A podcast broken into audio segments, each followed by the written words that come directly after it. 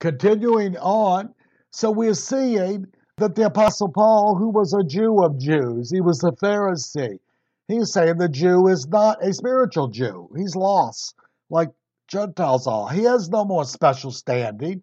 God, he did away with the Jewish system. That's why he had destroyed Jerusalem. They rejected him, and he went to the Gentiles.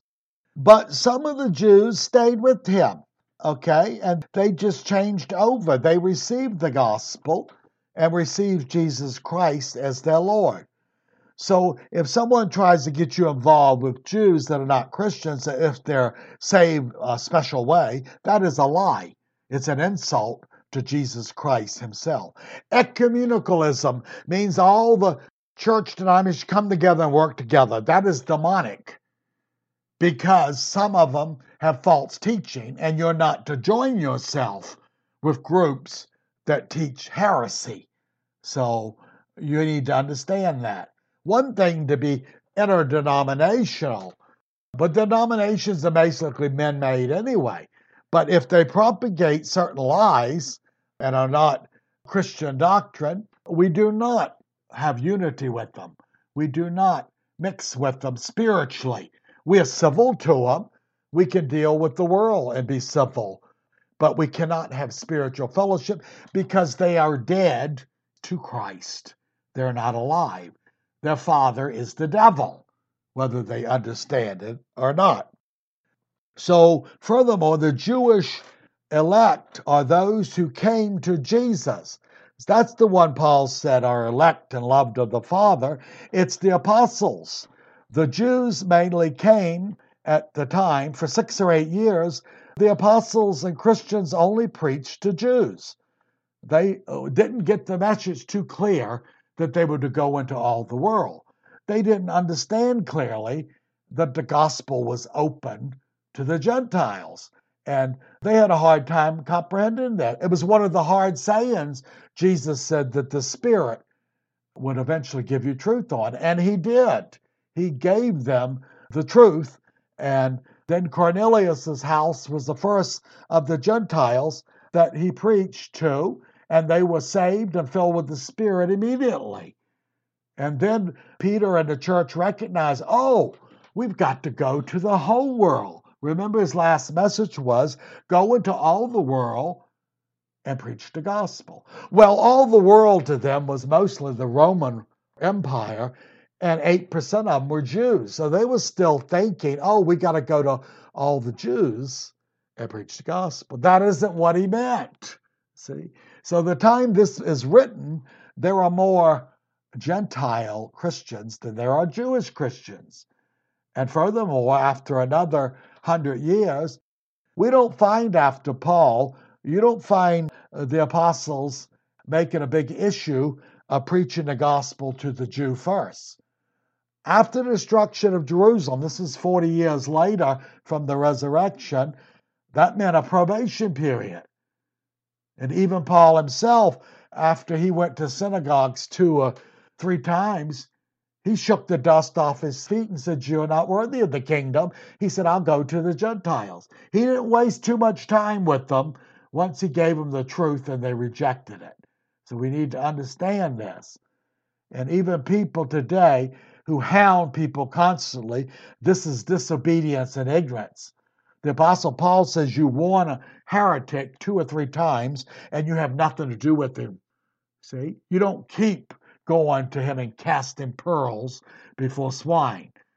I don't believe in this nonsense. A person's had the gospel and heard it for 30 years, and in the last five minutes they get saved because they're afraid of hell. This is foolishness. It's not the gospel of God. Responsibility is given to people when the true gospel is given. Because when the true gospel is given to people, not mental knowledge, a lot of that's given, when the true gospel is given, people come under conviction of the Holy Spirit and they either reject it or accept it. Many people have been given religion and Christianity, but not under the Spirit's guidance. That's why two billion people, Jesus is going to say to them, I never knew you, you workers of lawlessness, and yet they were claiming him as their Lord. See? There was no change. The true gospel had not been given, or they rejected the gospel. So he said, I never knew you. You were never mine. You never came to me. So the Christian or Christendom is a false religion as well as Buddhism and Hinduism and all the other isms. The same Christianity as a whole has become like Judaism as a whole. It's obsolete, it's false. Only the gospel preached by those called by God and the witnesses can be saved. Giving the Bible to somebody will not save them. Giving them literature will not save them as a whole. That is not the way God's chosen. Now, if they're hungry and seeking, He can inspire these things. But the main method is people are called by God to give a witness and to preach the gospel. He has not changed. An angel might appear to somebody. That's possible and preach the gospel. Because Paul said, if I or an angel from heaven come and preach another gospel, let him be accursed. So he said, I'm not double minded. I'm going to preach the same thing. And he says, I don't care if an angel imitates himself, it'll be an angel of the devil, and tries to tell you he's from God and gives you a false message. So, like I say, people are generally the only way 99% of the way is the preaching of the gospel, the witnessing of the gospel under the inspiration of the Spirit. Mental knowledge does not save anyone. Two billion people are going to say, Lord, Lord, and believe that he died on the cross and resurrected, and believe that they were serving him. And yet Jesus will say, You are workers of iniquity, lawlessness. He said, I never knew you. Isn't that astounding? The majority of Christendom is going to be rejected, and yet they believe that Jesus is the Christ. See, it's mental belief is not it. There has to be a change of heart. There has to be regeneration. There has to be the Christ living in them. That's the difference, okay? So we're seeing it's false doctrine to assume that Jews are equal to Christians and they are saved another way. No, they're not.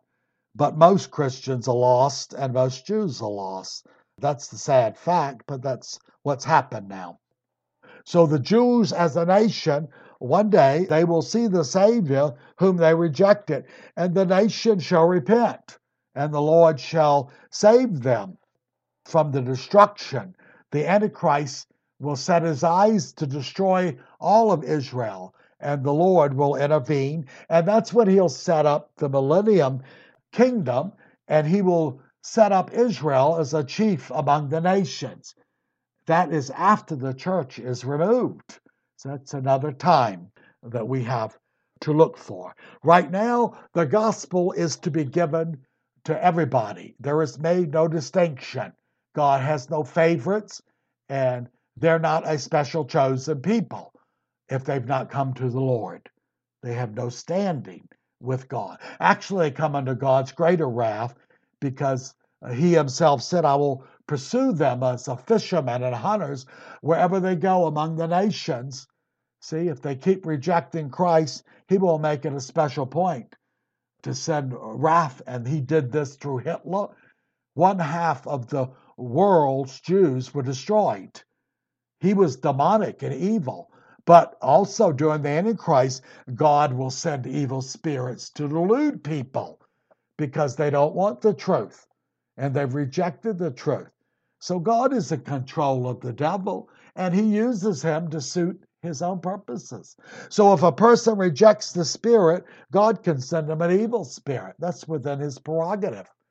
He did it to King Saul, he did it to other people. So we need to realize who we're dealing with. It's not wise to fight against the Spirit of truth. The Christian is warned not to grieve the Spirit, not to quench the Spirit. And the ultimate in Hebrews is not to insult the Spirit. See, the Christian can grieve the Spirit, he falls into sin. The Christian can quench the Spirit by stopping someone who's speaking under the anointing or interfering with the ministry of God. But to insult the Spirit, that can cause you to be put in a state of blaspheming the Holy. He can totally withdraw, and no man can repent again or come back to the Father without the Spirit. So that's the danger of insulting the Spirit of grace.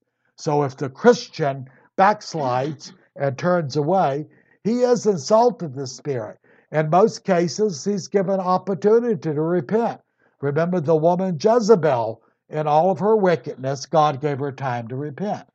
But once he shuts the door, it is shut. It will not be open again. The people in hell, ultimately in the lake of fire, the door will be shut to them, and it will never be opened again. They will live in a place of torment and utter hopelessness, knowing the outer darkness is the furthest away from God is spiritually possible. He will not give them a pleasant thought. The smoke of their torment, even in heaven, will be a memorial before God, Christ, and the angels. They will not look on them to intercede or have pity. It says the smoke of their torment will ascend. They will see the end result that God offers no more grace or mercy. It's a terrible thing to fall into the hands of a God of wrath. Paul said, Flee the wrath that is to come. He said, I'll do anything to attain to the resurrection of the just. See, even Paul understood I don't have a license to sin. I can't do as I please. He warns people of that. So there is a fear of the Lord. There is a certain place where to respect Him and not tamper with the Spirit of God. He can be grieved and quenched and insulted to the point he turns his back and says, I'll never deal with that person again. See, that's what Paul is saying. That God says, I will be gracious to whom I will be gracious, and I will harden whomever I will. See, people pervert that scripture before people are born. That is not true. It is a response of God toward wicked people who consistently resist him. That's the ones that he hardens himself. Pharaoh was warned several times. King Saul was warned several times. And then the door was shut. So he is the one. He's given a special door to these special Christians who've overcome at a certain level, so God will give them grace. He will not allow them to be tempted, like Paul said, above what they were able, but will make a way to escape. He will either protect them or hide them or give them grace to be martyred for him. That's what the Lord promises to his own. Okay? So we say the Jews one day will see him for what he is. But that's in the future, and that's a small amount. The scripture says, uh, though the children of Israel be as the sands of the sea and the stars of heaven, only a remnant will come to the Lord. Oh, there'll always be far more Gentiles. He's rejected them under those covenants. They have to come to the Lord the same way a Gentile comes.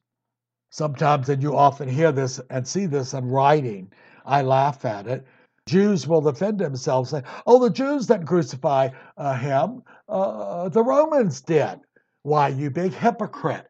It was the Jewish leaders that blackmailed Pilate and said, If you don't crucify him and deal with him, we'll report you to Rome and say that you're recognizing another king. And that's when Pilate changed his opinion. See, he said he washed his hands and found no fault with Jesus. But because of this threat, he decided uh, it's better that this man die because they'll report me to the Romans. And he was already in trouble with the Roman leaders. Uh, but it was the Jews that insisted. They could not civilly put people to death, they had lost that power. They had to appeal to Roman leaders to do this. And this is what they did, okay? So they were hypocrites added to their sin. They forced Pilate through threats to crucify him. To hire someone to murder someone is often makes you uh, equal part of murder. You can get the same sentence that the murderer gets that actually did it. Husbands and wives who have hired people to kill their companions, they get the same sentence as the one they hired. See? Because they are guilty of it. So we need to understand this. They're just as guilty. He was murdered, though, uh, not only by the Jewish instigation, but by the Roman world. It's the whole world is found guilty for crucifying Jesus. See, it's the world's system that did it. Verse 10 Because you have kept the word of my perseverance, I also will keep you from the hour of testing that is to come upon the whole world and to test those who dwell on the earth. Later on, they had a bad or worse emperor that brought a lot of persecutions on the few Christians that there were. And the Lord judged much of the Roman Empire in the years to come. And one year they had three or four emperors. There was assassinating. So there was disruption, and it was probably the judgment of God for what they were doing to Christ and to his followers. Remember when the great tribulation period comes and the Lamb pours out his wrath, the greatest tribulation that humans have ever seen, it's because they persecuted the Christian. There is no high priest in the temple interceding. Why? Because Jesus is now riding on a horse and he's a judge and a king. He's not coming with salvation the scripture says. See, Hebrews says he's not coming the second time with salvation. See, he came as a savior, he's acting as an intercession, but he's coming as a king and a judge. And there will be no mercy, simply judgment. Okay? And that's dangerous for the people. So he's saying, because you endured persecution, and stayed with me, I will keep you from this great hour of trying. See, the scripture says he will make a way to escape for the believer. And again, he says, those who were a little faithful to God and did the minimum, but they were trying, he'll give them a door to escape. So a Christian can flee persecution, but once he's called before authorities, he must not deny the Lord. And in some cases, they have to be put to death as a martyr. And so he'll either make a way to escape or have them endure their imprisonment, or he will give them grace to die for him. He promises aid to his own. So, like we say, the future emperors would be worse. I hear much about the rapture. So many people think they're going to be raptured. Most of them are not.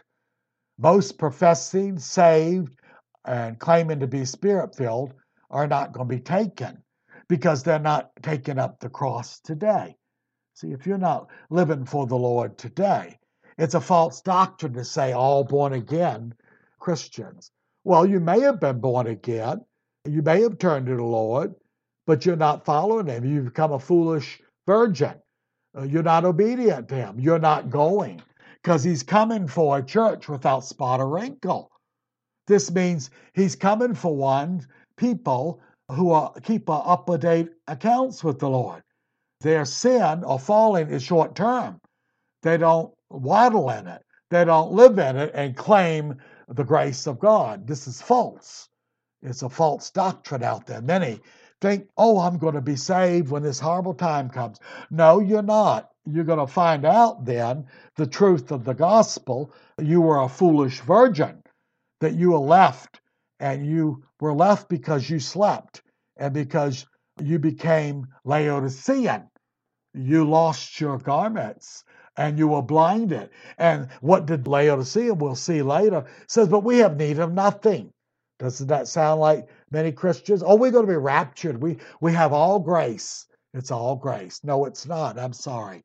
If you don't obey grace, it's by righteous living, you have a false grace. That's what Paul said. I answer these people by Paul. I don't need James and Peter and John. I can answer those heretics by Paul himself. Paul said, Shall we continue in sin because we are under grace? God forbid. Do you not know that whom you yield to, that's who your master is? He makes it very plain. Those who obey righteousness are under grace, and those who don't are under the death sentence. He makes it very plain. Like James, it's your actions that prove whether you have grace and faith. Not your talking, not your mental belief, not because someone baptized you. All they did was make you cling. Baptism of water was supposed to be after the inward salvation was working, after the Holy Spirit had caused the person to see and they repented and believed and he entered them, then you get baptized. Baptized doesn't do you a bit of good until you're saved and you regenerated. Child baptism, infant baptism, it's basically invalid. Children are covered anyway by believing parents. They're under a different system. But people who get baptized, it don't mean nothing if they've not changed their heart. It's like the Jew was claiming because he was circumcised, he was in covenant. Well, Paul and Jesus refutes that. The Jewish leaders told Jesus that their father was Jehovah.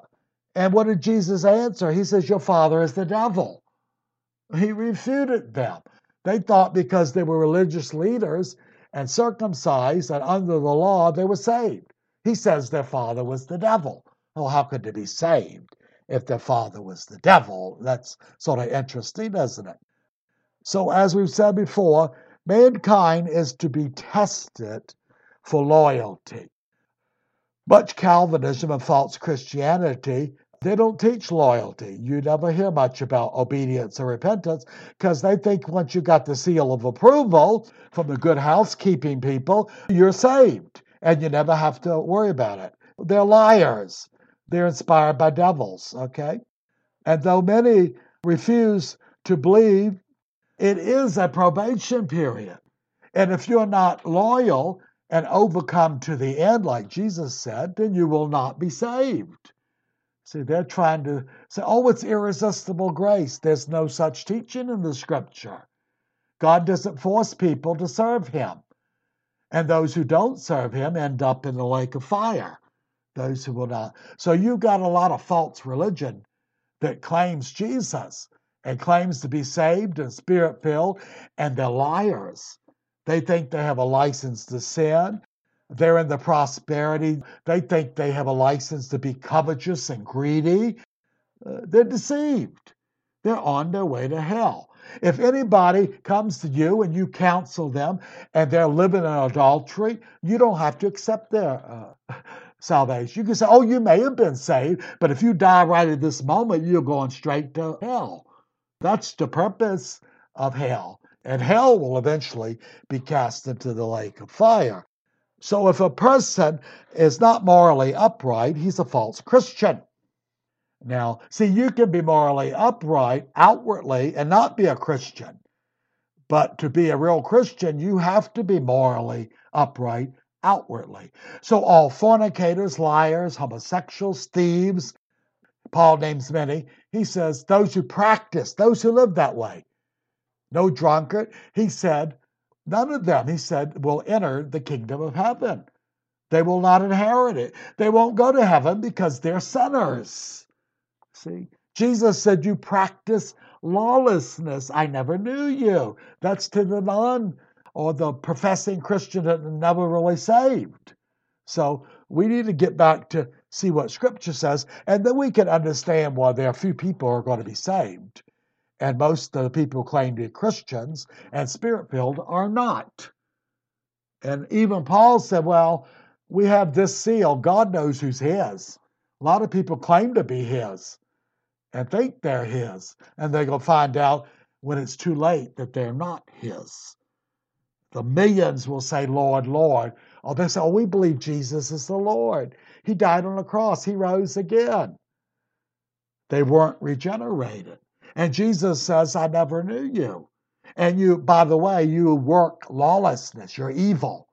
See, it was their actions. As I've said countless times, all the judgments of God are going to be according to man's works and actions. Never once does it say belief. See, it believes that their actions prove what they believe. And that's why the Lord says, Why do you call me Lord, Lord, if you do not do what I tell you to do? So if you're not led of the Spirit, you don't have the Son of God. You're not His. Oh, you may have once been His. You may have had a wonderful experience. You may have had a visitation from the Lord or an angel. But if you're living in gross sin, you're lost. Okay? You're a loss. And if you die, you will not enter the kingdom of heaven. That's why I say we have to keep short accounts as Christians. We're not to let sin build up. Uh, like the person said, and I've said many times, you can't help it if a bird lands on your head. You just shoo him away. But you can help it if you sit there and let him build a nest. So if you fall into sin, a gross sin as a Christian, you better repent of it and stop it. That's what repentance means. If you continue in it, you'll be cut off from the vine. And it won't take 10 and 20 years. The scripture teaches it said swift destruction comes on these false shepherds and people. What what's swift? God doesn't strike them dead with lightning. No. He kills them spiritually. They die toward Christ. If they had Christ, they don't have him anymore. Okay? That's what swift destruction means. And I used to counsel many people living in fornication for two and three years and then try to defend while they're Christians and talk about grace and faith. Oh, I had many of them hang up on me. I said, Oh, but you're lost and on your way to hell. Oh, but you don't understand. I'm saved by. I says, No, you don't understand. You're deceived. If you live and practice immorality, which you tell me you're doing, that I can judge this, you're going straight to hell when you die. Oh, it upsets them. They want another counselor. See, they want somebody to agree with them. As I've said before, I told my boss in construction work 30 years ago, or 40 years ago, that he was going to hell. He asked me what I thought. He said, Well, I'm a good Catholic. I said, Well, that don't mean nothing. I said, That alone won't send you to hell. What's going to send you to hell is you have an affair because you told me. You have an affair on your wife. He said, Yeah, but I love God. I said, Well, you're a liar. Because John says, He that walks in darkness and says he loves God is a liar, and the truth is not in him. So if people are living in obvious gross sin, you don't have to accept their Christianity. Like Paul said to some of the Corinthians, and he hadn't come in person yet, he said, Perhaps you've been disqualified maybe you ought to examine yourself and see what's what. So Paul three times says, if you practice certain things, he and he says twice, let no one deceive you. Don't let a, a false minister, a Christian, lie to you and try to convince you that you're a Christian while you're living in gross sin. Why? He said, don't let them deceive you. He said, I've told you before, they shall not inherit the kingdom of God. So that's the gospel, and most people don't want that. And most people who claim to be Christians don't want that. They want teachers and ministers to make them feel good and tell them they're okay and they're saved by grace and they don't have to do anything else. So they have a license to sin, don't they? Sounds like the Nicolaitans. I don't have nothing to do with these people. That's why I'm not invited to many churches in the past. See, they'd throw you out in a minute because the people won't tolerate in this dark age. They don't like that. it, it scares them. Oh, we don't need to scare people. Well, why not? Most of them are going to hell, the lake of fire for eternity. We should at least tell them the truth once. So, what if we offend them? We'll at least know they've been warned. At the day of judgment, they'll be reminded that they were warned and we will be free before the Lord of not being a coward. Okay? So we see that God to the Christian gives them aid and help in the situation or out of the situation. What's the worst a man could do? Jesus said is kill you. But what's the worst God can do? He can kill you and send you to hell, the lake of fire eventually. He says that's the person you should fear. So don't be afraid of men's mockery or uh, what they think of us or being unpopular or anything else because their opinion don't matter. They'll ultimately, as a whole, be in hell. They won't be thinking about you, and you won't be thinking about them. He says, Fear God. If you want to fear somebody, fear sinning against God. That's what has eternal consequences.